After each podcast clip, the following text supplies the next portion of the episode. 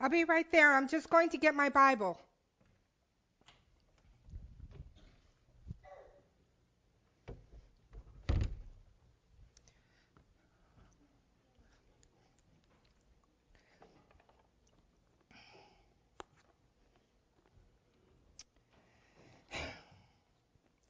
Lord, you know I'm just not excited about the sermon series we're starting today. It's just that I don't feel like my faith measures up to any of these people in the Bible. Certainly doesn't measure up to the centurion who knew that just by asking you would heal his servant. And it doesn't measure up to Peter, who at your command walked on water. I don't even like being in a kiddie pool, let alone a lake. No, Lord, my faith just doesn't measure up.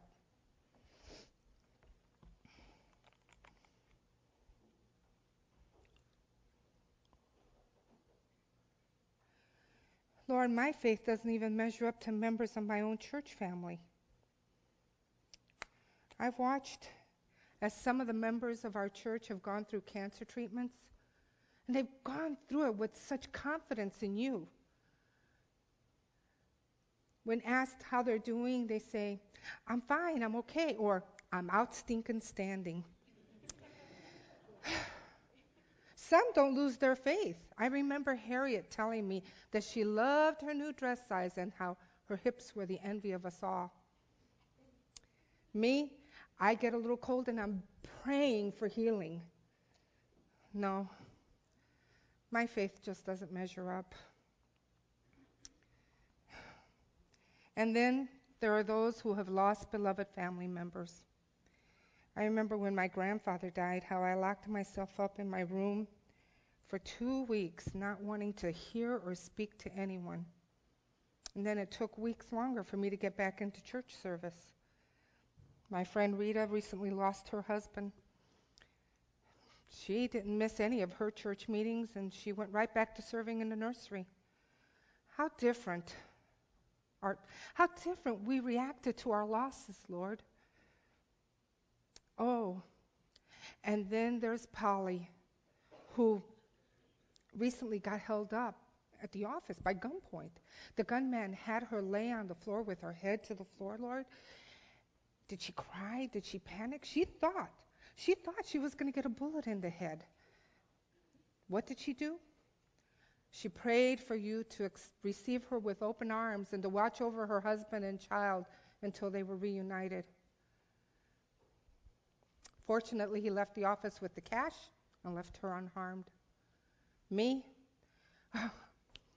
I know. I would have been praying, please, Lord, please don't let him kill me. Please, please, please, please, please.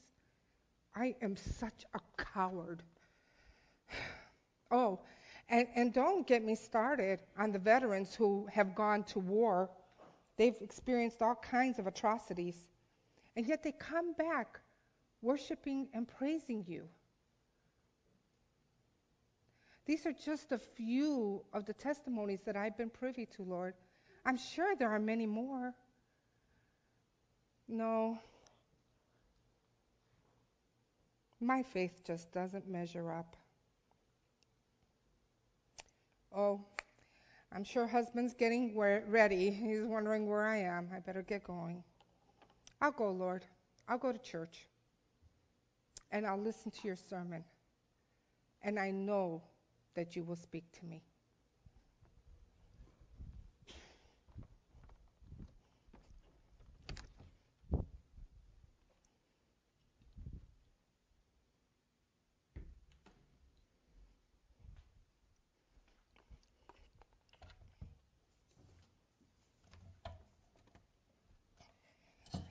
How many of you have ever felt like that? Just feel like your faith doesn't measure up. You think, you look around, you see people and, and they're strong and going through hard times and difficulties, and you think to yourselves, I, I just don't measure up. I, my faith is weak. I'm falling apart.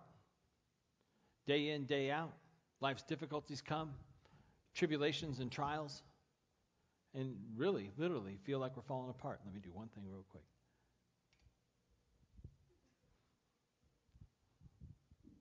You think, You know what? Jesus had me in mind.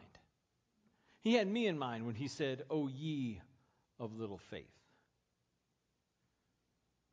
Have you ever felt like that? O me of little faith. Maybe as a congregation we look at one another and we say, Oh, we of little faith. Our faith just doesn't measure up. We look at others, we look at the people of the Bible. We look at the people of the Bible and think, my faith really doesn't measure up. We think about people like Moses, think about people like Abraham. We think about the disciples. I mean, they, they walked and they talked with Jesus. They saw Jesus every day.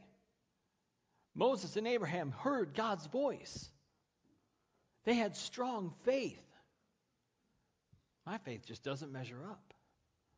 My faith is weak. My faith is small. My faith is frail. I just, some days, I don't even know if I can tie my shoes, let alone live a life of strong faith. What do we do? We let doubt get the best of us. And not, I'm not talking about doubting big things. I'm not talking about doubting God's existence or whether or not God loves it. I'm talking about just is God going to provide? Is, is God going to be there? Is, is God going to hear my prayer? Is God going to get me through this trial? Is God going to get me through this temptation? Is God going to get me through this test, through this difficulty?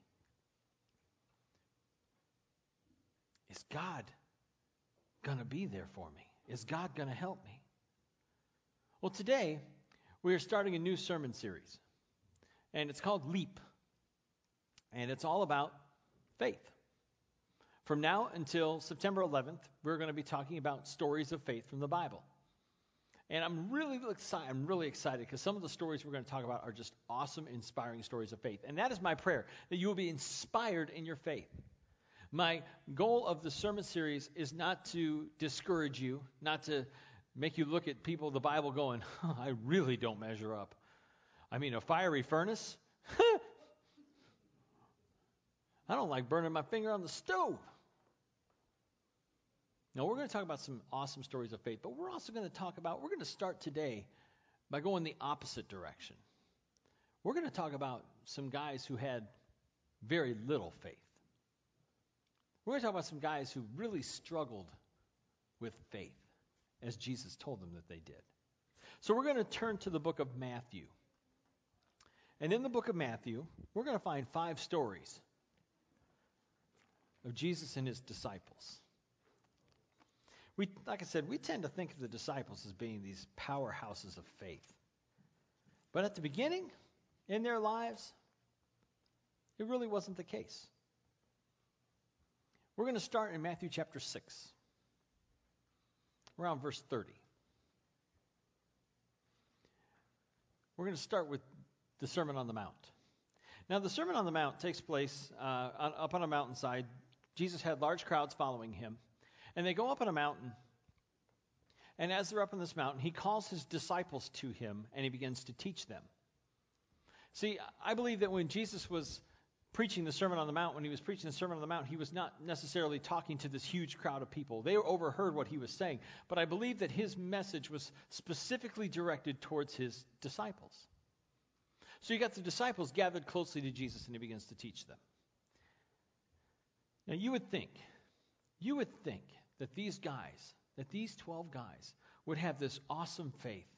They, that they, they saw Jesus do amazing things feeding 5,000, feeding 4,000, raising the dead, healing the sick, calming the. You would be wrong. Because five times in the book of Matthew, Jesus says that someone has little faith. The first one is here in Matthew chapter 6. He says Jesus' disciples came to him and, and they're gathered around him. And he's talking about worry and, and doubt and trust and faith. Look at verse 28. Why do you worry about clothes? See how the lilies of the fields grow? They do not labor or spin. Yet I tell you that not even Solomon in all his splendor was dressed like one of these.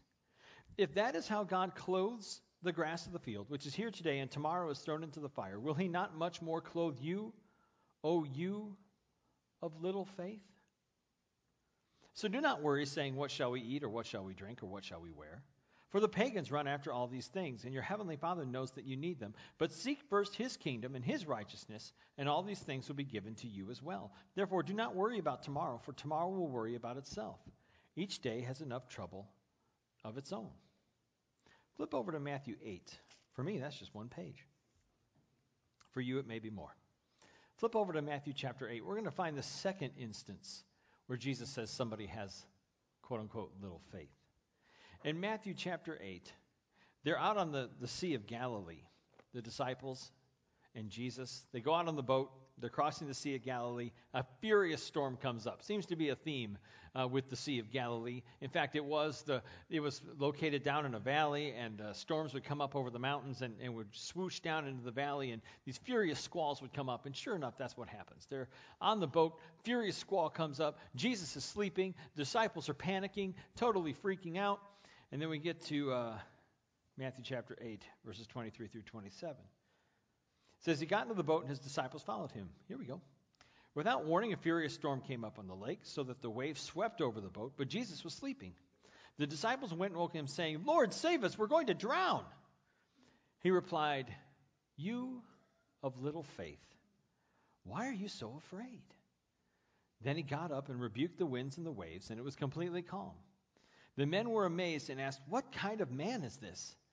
Even the wind and the waves obey him.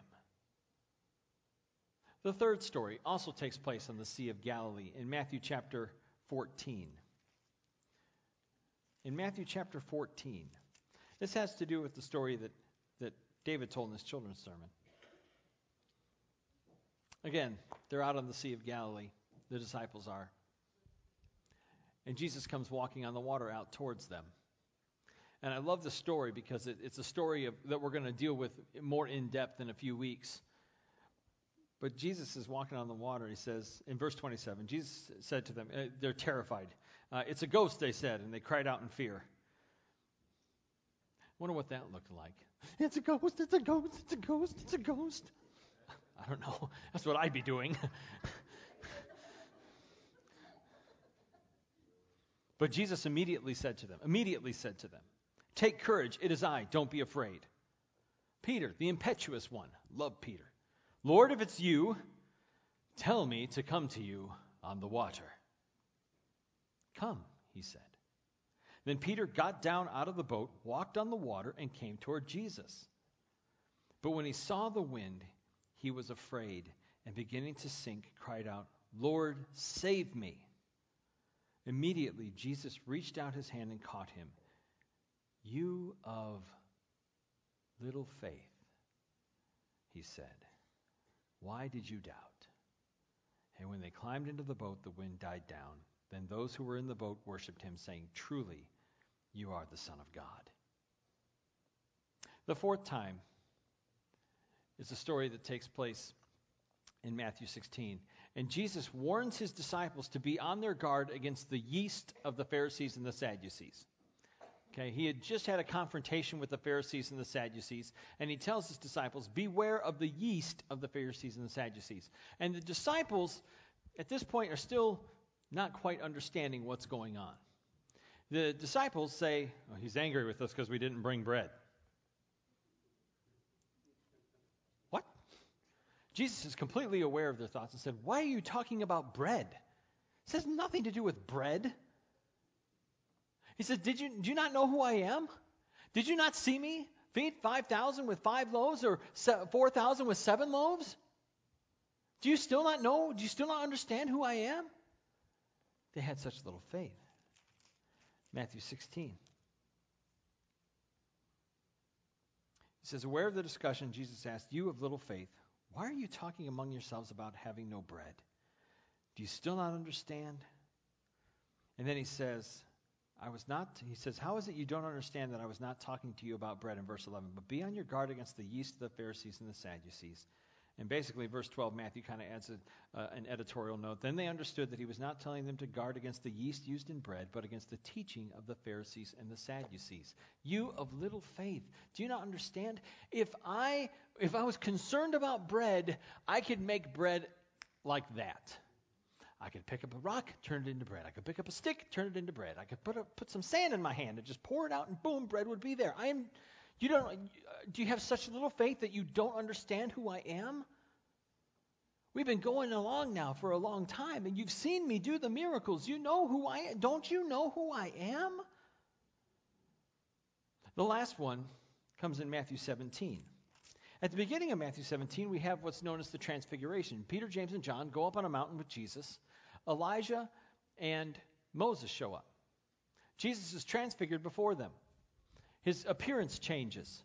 They hear a voice from heaven as God says, This is my son, listen to him. Okay, Peter, James, and John have this amazing experience. They see ghosts. I mean, they see Moses and Elijah. These guys have been dead for thousands of years, and they see Moses and Elijah. They hear a voice from heaven. They hear the voice of God. This is my son, whom I love. Listen to him. And then they come down from the mountain. Matthew 17. When they came to the crowd, verse 14, a man approached Jesus and knelt before him. Lord, have mercy on my son, he said. He has seizures and is suffering greatly. He often falls into the fire or into the water. I brought him to your disciples, but they could not heal him. O unbelieving and perverse generation, Jesus replied, How long shall I stay with you? How long shall I put up with you? Bring the boy here to me. Jesus rebuked the demon, and it came out of the boy, and he was healed from that moment. Then the disciples came to Jesus in private and asked, Why couldn't we drive it out? He replied, Because you have so little faith. I tell you the truth, if you have faith as small as a mustard seed, you can say to this mountain, Move from here to there, and it will move. Nothing will be impossible for you. Five stories of Jesus and his 12 closest friends. And in every instance, he says to them, You have little faith. Again, this kind of goes against the whole idea that we have about the disciples that they are these spiritual powerhouses, that they are these faithful followers of Jesus. Wherever you go, we'll go. Whatever you do, we'll, we'll testify uh, to, your, to your amazing abilities. We'll, we'll go with you wherever you want. We're, we're here with you, Jesus. We're, we're doing this with you. And he says to them five different times, You of little faith. And we may think to ourselves, goodness, if that's how he talked to the disciples, what would he say about me? Because sometimes we really feel like we don't measure up. Three ways. If you have a bulletin, turn to the third page and you can see the, the uh, handy dandy outline for this morning. There are three ways that we need to trust God that I see from these five stories. There are these five stories will teach us three ways that we need to trust God. The first way that we need to trust God is that we need to trust God to provide for our needs. We need to trust God to provide for our needs. Jesus says there in Matthew chapter 6, Why do you worry about what you're going to eat, what you're going to drink, what you're going to wear? Why do you worry about these things? He says the pagans run after them. When you think about it, food, shelter, clothing, you think about the world that we live in, a, materialistic, consumeristic society, where it's all about getting more and having more and, and the best and the brightest. And the, I, I have a new cell phone. It's a couple weeks old. You know what I've done recently? Is I went on Verizon to see when my new uh, every two is up so I can see when I can get the newest cell phone. Why? This one works great. This is amazing. This is a mini computer in my pocket. This is Star Trek stuff. People 50 years ago, you know, you tell them, hey, what, tell them about a cell phone, it looks like you got a third eye growing out of your head. What do you mean? So you carry a phone in your pocket? More than that, I have connection. I can chat with people in China if I wanted to on my cell phone. I have Facebook. And they're looking at me going, why does a book have a face? But we want the newest, we want the brightest, we want the best. They call it retail therapy. How many retail therapists do we have? I can't be the only one. Last year's fashions are out of style. Time to go shopping. I bought that car three years ago. I mean, three years ago, and now it's got a, it's got a little a couple dings in it, and it doesn't quite, you know, it's not as quite as comfortable as it once was. Let's go shopping. New car. We've been living in this house for 10 years. Yeah, I could use a little paint, maybe a, you know, some remodeling, maybe some new furniture or something, but let's go shopping. Let's go house shopping. Let's get a new house. We're obsessed with the brightest and the best and the newest, and we got to have it, and we go in depth up, debt up to our eyeballs, and then we're in trouble. What do we do? It's this obsession with shopping and the wants of life. See, Jesus says, if you seek first the kingdom of God and his righteousness, if you seek the things of God, everything you need will be provided for you. And our confusion is not in that God provides, our confusion is what He provides. The confusion comes in when we don't have what we want. I do this too often when it comes to dinner time. If you show up on a Sunday morning in a few weeks, and I'm not here, it's because I ordered pizza. Not health wise, more of relationship issues. I'm driving my wife crazy because I keep ordering pizza. Why? Because the frozen meals I have in the fridge, in the freezer, and the food that I have in the fridge, and the full pantry of food isn't good enough. I want something from Squeegee's. I want a meatball sandwich from Aurelio's. Oh yeah, sounds good, don't it? Come on, Sean, it's getting 11:30. Time to go. I want that meatball sandwich now. But it, it, it's like what I want isn't necessarily what I have. Even though God has provided for my needs, there's plenty of food in the freezer, in the fridge, in the pantry. That's not what I want. So I dole out X amount of dollars, and some nice man shows up in a car and brings me food. Thanks. But I have a mistaken notion of what I want versus what I need and how God has chosen and how God decide God will provide for my needs. It's a difference between wants and needs. The thing about what God says when he says he will provide for our needs is what are we chasing after? What are we pursuing? What are we seeking? Are we seeking God first? Are we seeking His kingdom first? Are we seeking to do the will of God? You see, chasing after God never goes out of fashion. Chasing after God never is last year's model. Chasing after God is not, you know, 10 year old house.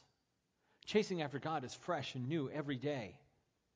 Seeking His will, seeking His face, seeking after the things of God. That's the key to satisfaction. See, there's a difference between satisfaction and gratification. Gratification is momentary.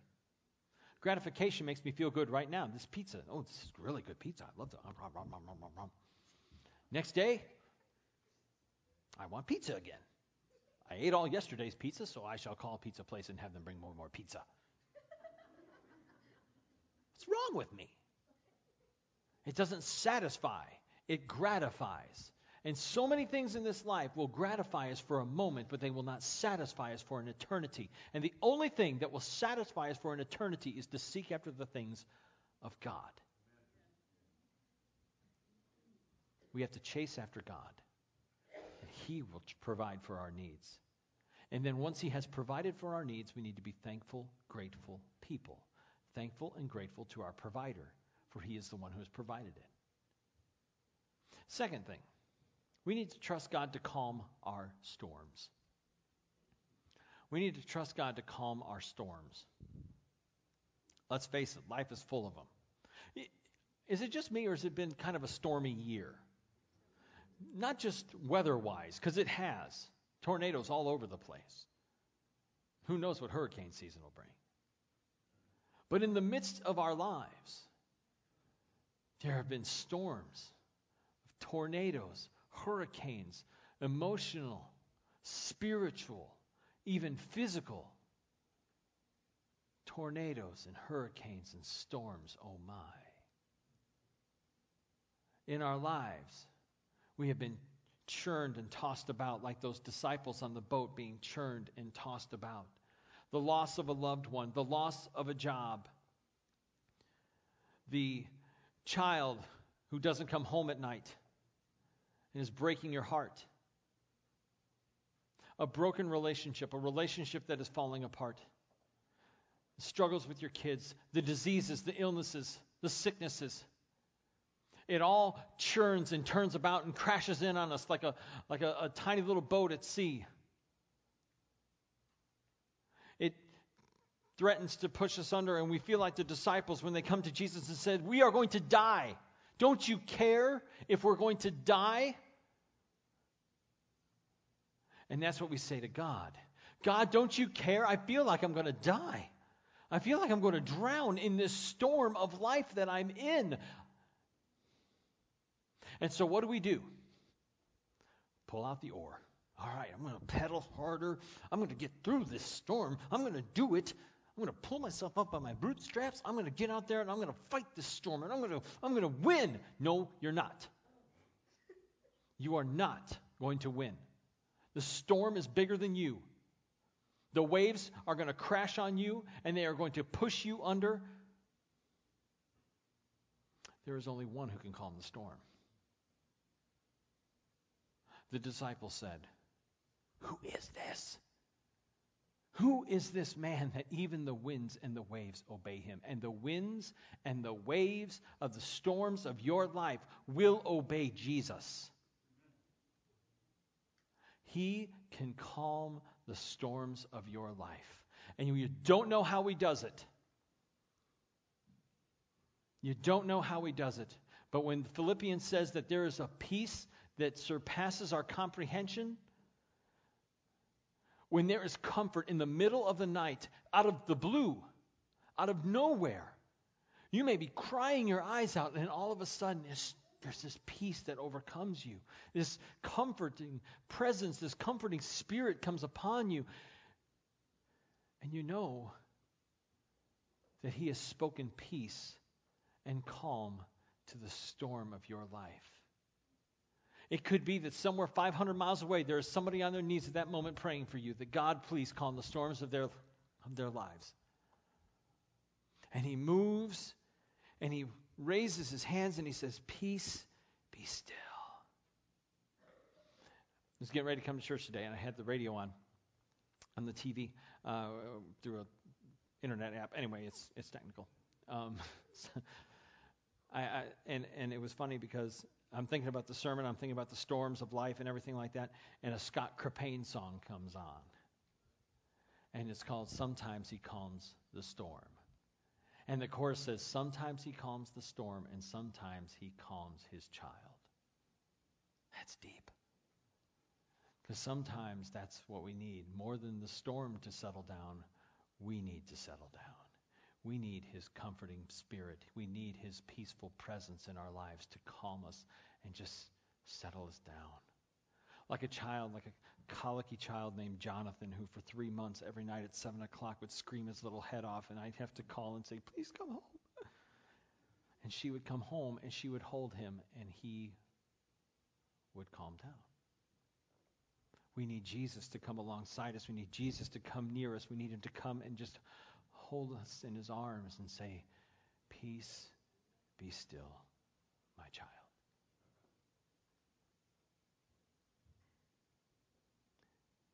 The last thing we need to do, the last way we need to trust God is we need to trust God to give you strength.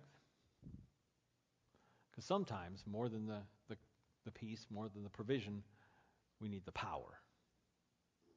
In Matthew 17, Jesus says, that if you have the faith as small as a what?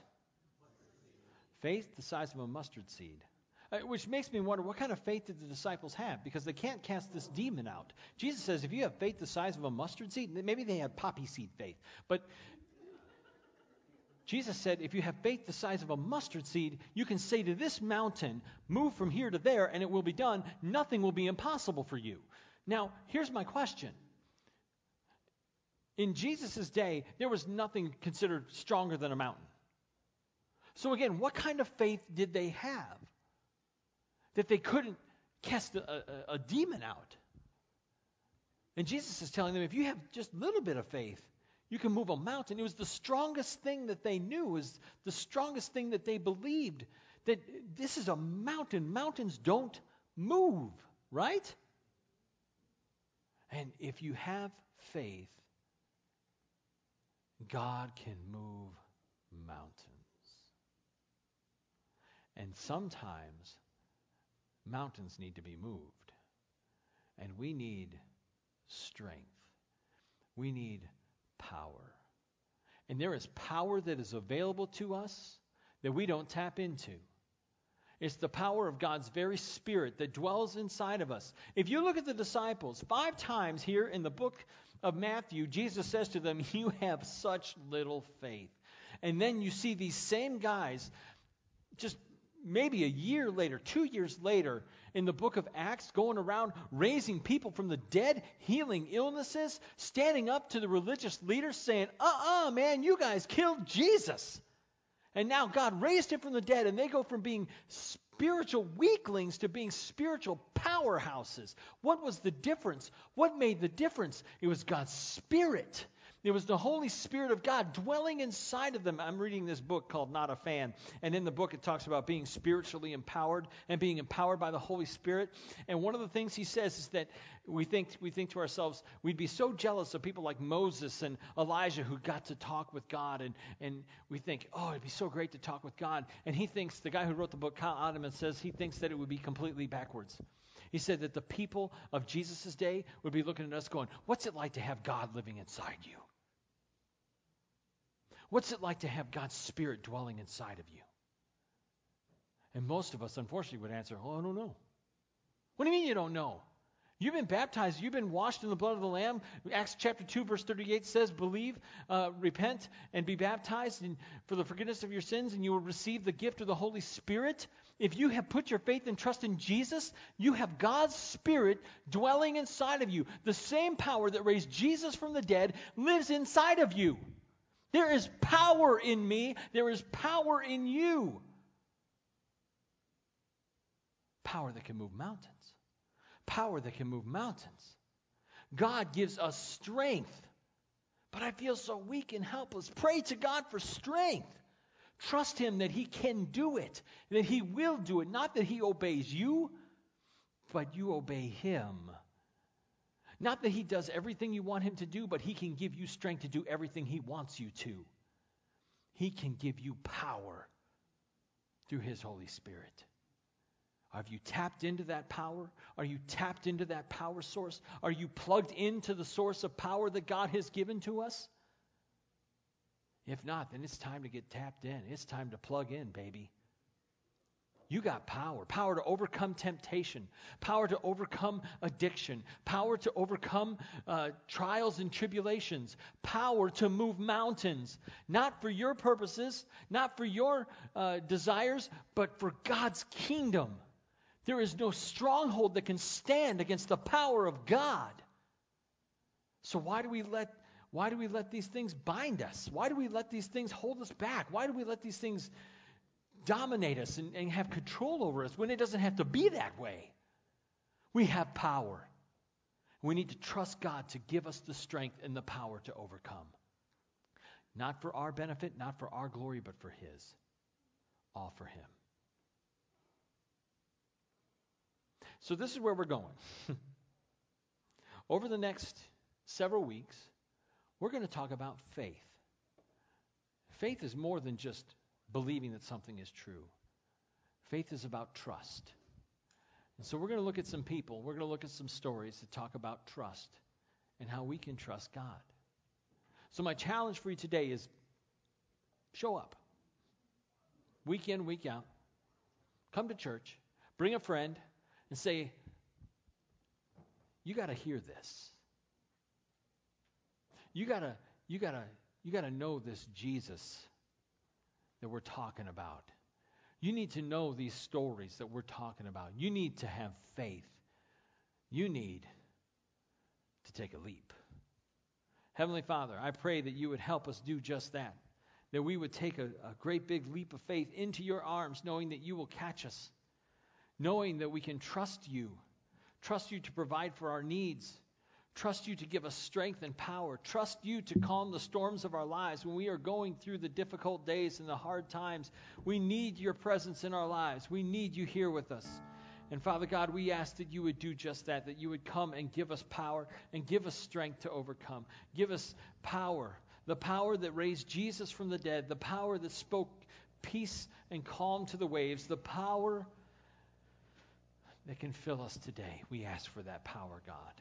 Help us to trust you and to know that you love us and are in charge and you are in control and that we can follow you and that though we feel like we do not measure up, that you can give us the faith to move mountains. We pray these things in Jesus' name. Amen.